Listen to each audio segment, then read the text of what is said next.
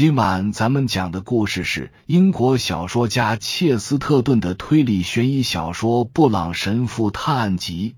话接上回说到埃德加·艾伦·坡 （Edgar Allan Poe），一八零九至一八四九年，美国诗人、小说家、文艺评论家，现代侦探小说的创始人。主要作品有《乌鸦》和《莫格街凶杀案》。威斯敏斯特 （Westminster），伦敦西部的贵族居住区，在泰晤士河北岸。区内有白金汉宫、议会大厦、首相官邸、政府各部和威斯敏斯特教堂等。全名：私人秘书。其职责和机会：The Private Secretary, His Duties and Opportunities。作者是爱德华·琼斯·基尔达夫，出版于一九一九年。驴之哨 （Donkey's Whistle） 与下文提到的点沙器一样，均为作者杜撰的黑社会中人所用的器具。下文的点沙器，本书中的布朗神父貌似天真木讷。却拥有超出众人的广泛知识。作者所要表现的是，即使像弗朗博这种汪洋大盗，对本人所处社会环境的了解程度也远不如布朗神父。点杀器 （Sports） 建筑八中的说明：花园谜案，预定的晚餐时间已过。巴黎警察局长阿里斯蒂德·瓦朗坦迟到了，客人们早已先于他陆续到场。不过，他的下人伊凡办事牢靠，一再安抚大家稍安勿躁。伊凡岁数不小了，脸上有道疤痕，灰白的八字须跟脸色一样。他总是坐在门厅一张桌子旁边。门厅里悬挂着各种武器。瓦朗坦的房子如同其主人一样特别，并声名远扬。这是座老房子，高墙耸立，杨树入云，紧邻塞纳河。但这建筑却也古怪。或许正因为如此，才会被警察看中。他只能从正门出入，此外再无别的出入口。而正门一直由伊凡和那些武器把守。房后的花园很开阔，精巧别致，有许多门通向屋内，但在花园与外界之间没有任何出入口。它的三面环绕着高大、平滑、无法攀爬的高墙，墙头上还有特制的金属刺钉。对一个令成百个罪犯恨之入骨、必欲杀之而后快的人来说，这座花园不失为一个静心冥思的理想去处。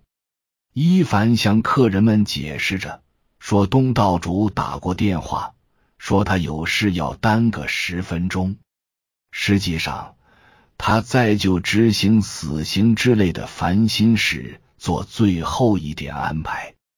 虽然他打心底里厌恶这些工作，却还是一如既往的认真核实每个细节。他在追捕罪犯时毫不留情，但在惩罚他们时却有心慈手软。他在法国，也可以说在整个欧洲都享有巨大影响力，因此。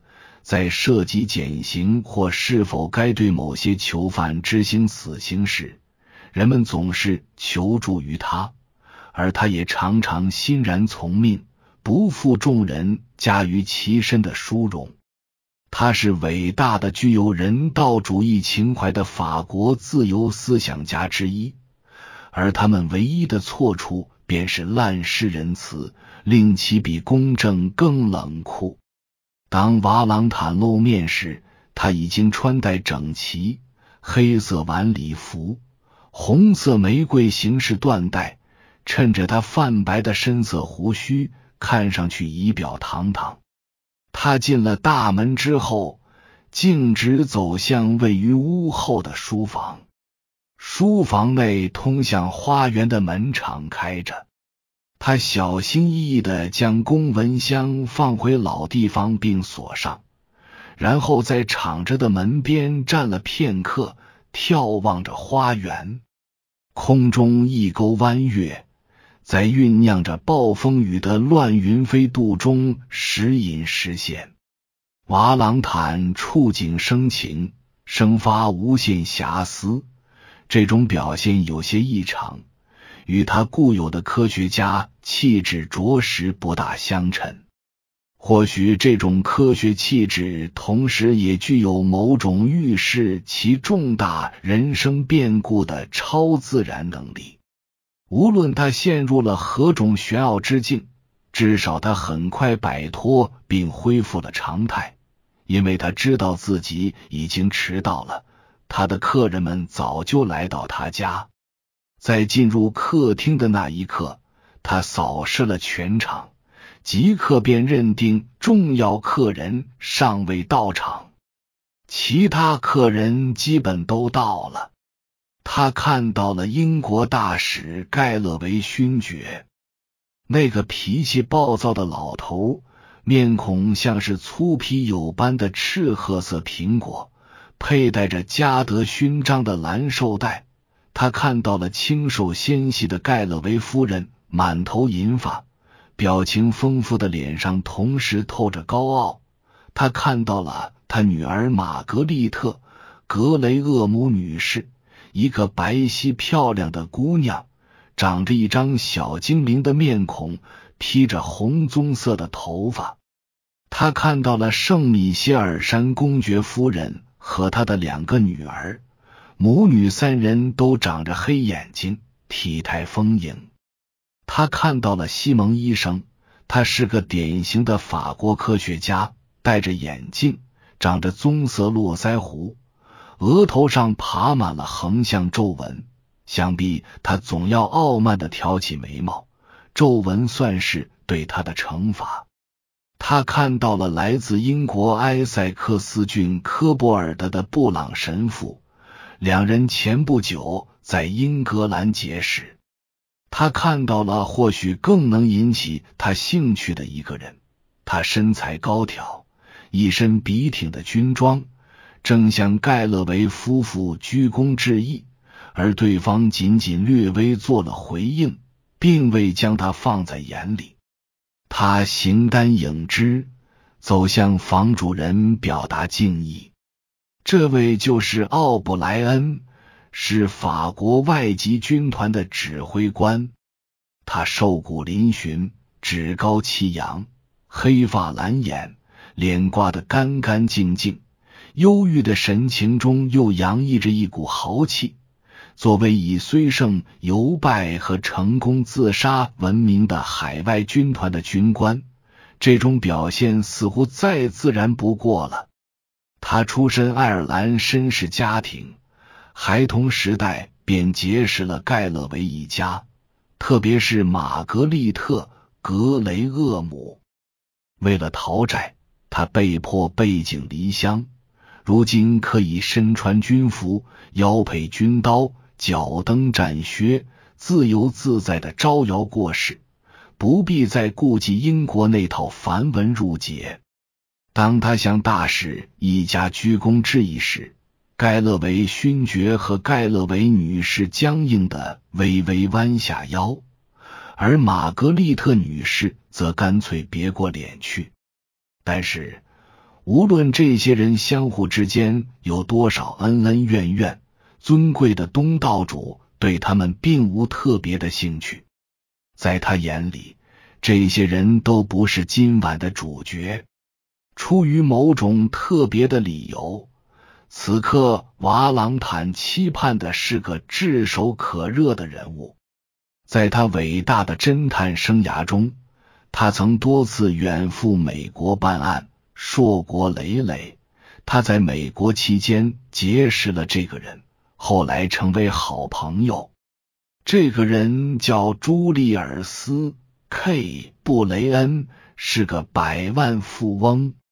他就像是散财童子，四处慷慨解囊，捐助众多的小教派。而他这种青红不分的做派，不仅成为人们茶余饭后的笑柄，也让英美报刊不时要大家研讨一番。没人能说得清布雷恩先生到底是个无神论者、摩门教徒，还是个基督教科学派信徒。但他随时会将大把的钱撒向任何人，只要他们属于某个知识群体。且又从未沾过他的光，他的嗜好之一就是等待美国的莎士比亚出现。这可是个比钓鱼更需要耐心的嗜好。他欣赏沃尔特、惠特曼，但又觉着来自宾夕法尼亚州帕里斯的卢克 ·P· 坦纳拥有比惠特曼任何时候都更进步的思想。他认为瓦朗坦是进步的，这却是对瓦朗坦的极大误解。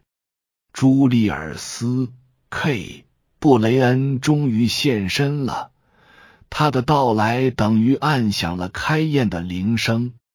他身上具备一种有常人无法企及的强大气场，因他这种显著的特点，无论他在与不在。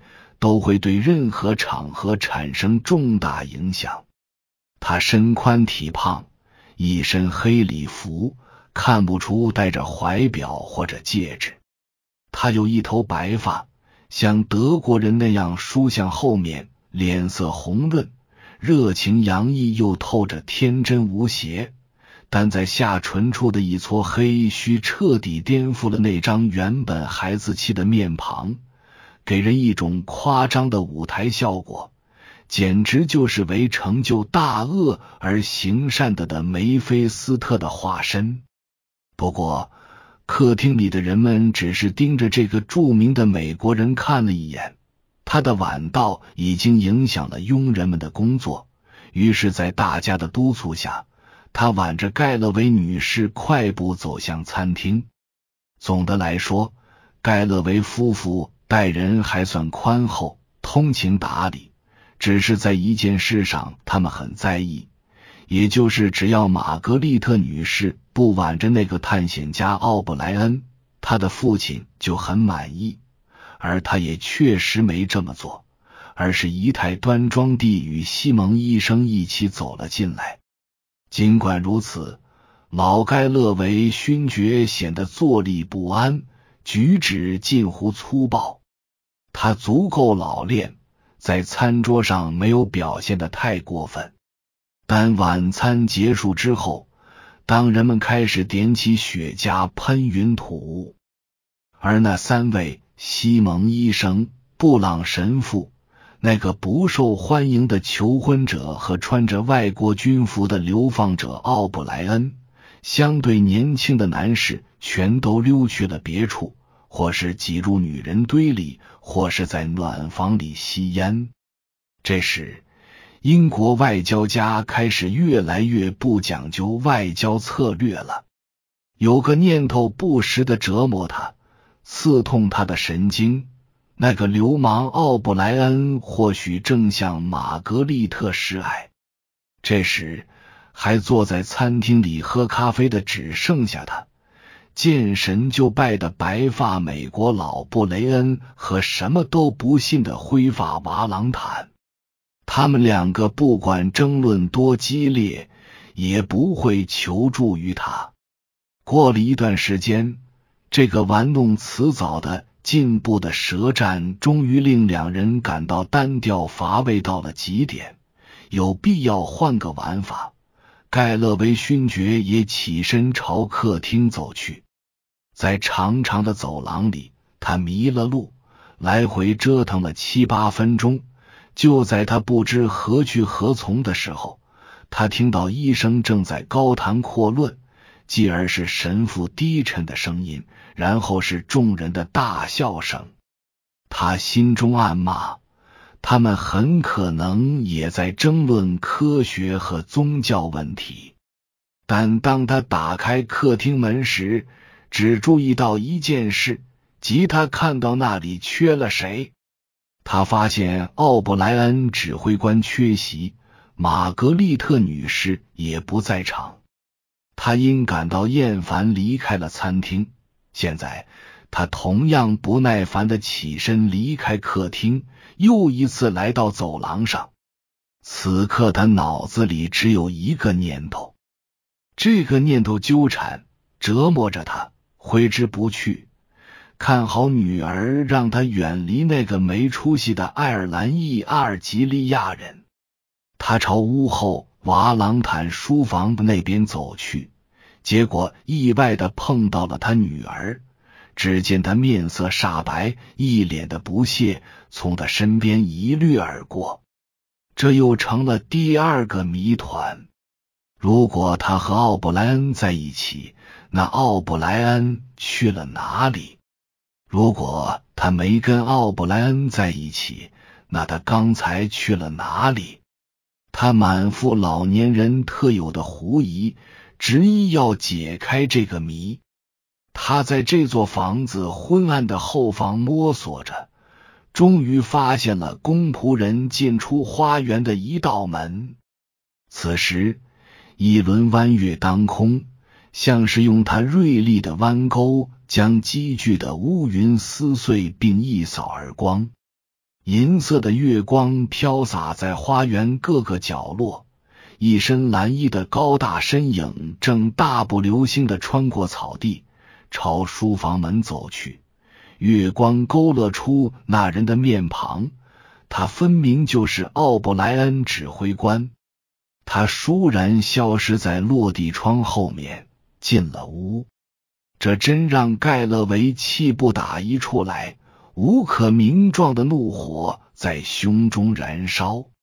刚才那个花园里蓝白色调的场景，就如舞台上的一个布景，似乎以其蕴含的全部暴虐和柔情嘲弄他，居然要与他一决胜负。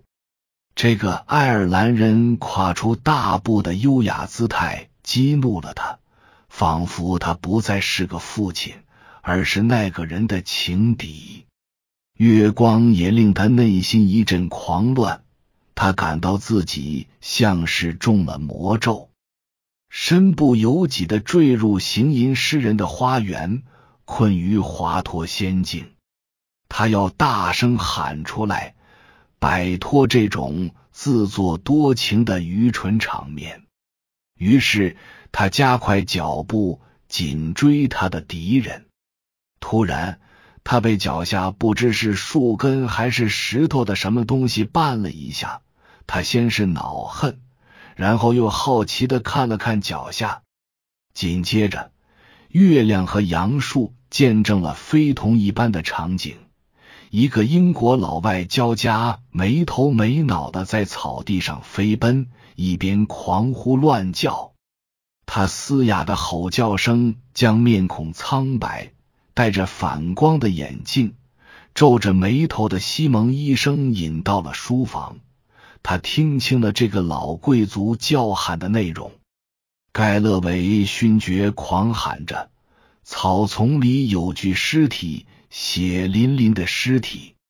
奥布莱恩终于完全失去了理智。我们必须立刻告知瓦朗坦。等到来人上气不接下气的说明了他看到的情形后，医生说：“幸亏他就在这儿。”在他说话的当口，大侦探走进了书房。他被大呼小叫吸引了过来。原本他要尽地主之谊，表现出绅士般的关切。看看是否他的客人或者下人得了病。当他听说这里发生了血案，他即刻就转换了身份，一副精神抖擞、认真办案的劲头。因为对他来说，不管发生的是多么突然或可怕，这正是他职责所在。真奇怪，先生们，他边说边匆匆走进花园。本来我该四处探寻神秘事件，可现在这种事不请自来，出现在我家后院，在哪里？此时，河里的雾气开始漫入花园，这让他们有些分不清方向。在战战兢兢的盖勒维指点下，他们终于看到了陷在深草中的尸体。此人看上去很高大，肩很宽。由于他脸朝下趴着，他们只能看到他宽阔的肩部。身穿黑衣，硕大的脑袋几乎秃顶，上面只有一两缕像海草一样棕色的头发。鲜血从他趴着的脸下弯弯延延的流出，形成一条红色印记。最起码，西蒙以一种低沉、独特的语调说：“他不是来参加晚宴的客人。”医生检查一下，瓦朗坦厉声喊道：“他也许还活着。”医生弯下腰，还有些体温。不过，我恐怕他确实死了。他答道：“帮我把他抬起来。”他们小心翼翼的抬起他，刚离地大约一英寸（二点五四厘米）。众人惊骇的发现，他们所有关于他是死是活的猜疑顷刻间烟消云散。他的头滚落在了一边，他与躯体完全分离。凶手不仅割断了喉咙。而且设法割断了脖子，瓦朗坦也感到稍许的震惊。他活着的时候像大猩猩一样强壮。他喃喃地说：“虽说西蒙医生对剖腹流产一类的场面早已司空见惯，但他提起那颗头颅的时候，还是不免心惊胆战。”在脖子和下巴处有些不太大的砍伤痕迹，但面孔完好无损，看上去呆板、蜡黄，有的地方凹陷，有些地方肿胀，长着鹰钩鼻，眼皮厚重，像个凶暴的罗马皇帝，或许还隐现着中国皇帝的某些特征。所有在场的人都不明就里的冷眼看着他。总体上看不出这个人有什么特别，只是在众人将他抬起来后，他胸前明晃晃的白衬衫上染上了一片鲜艳的血红色，看着有些扎眼。就像西蒙医生所说的那样，这个人从未在晚宴上出现过，但也有可能他想要参加晚宴。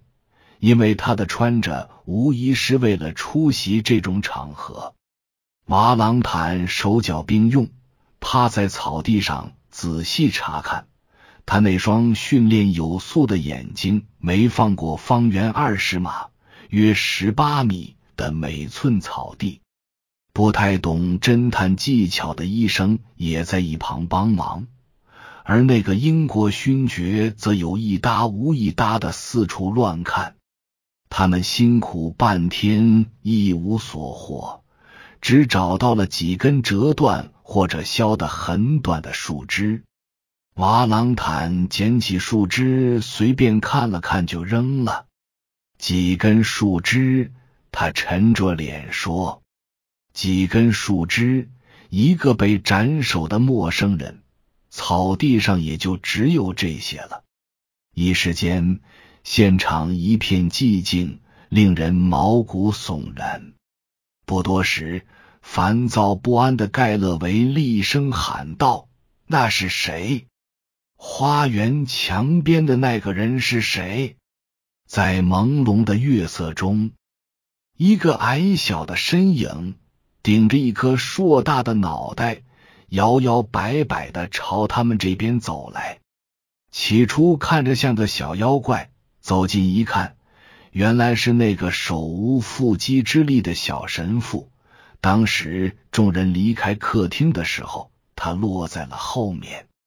以上是由奶锅大叔给您播讲，感谢收听。每天晚上二十一点三十三分准时开聊。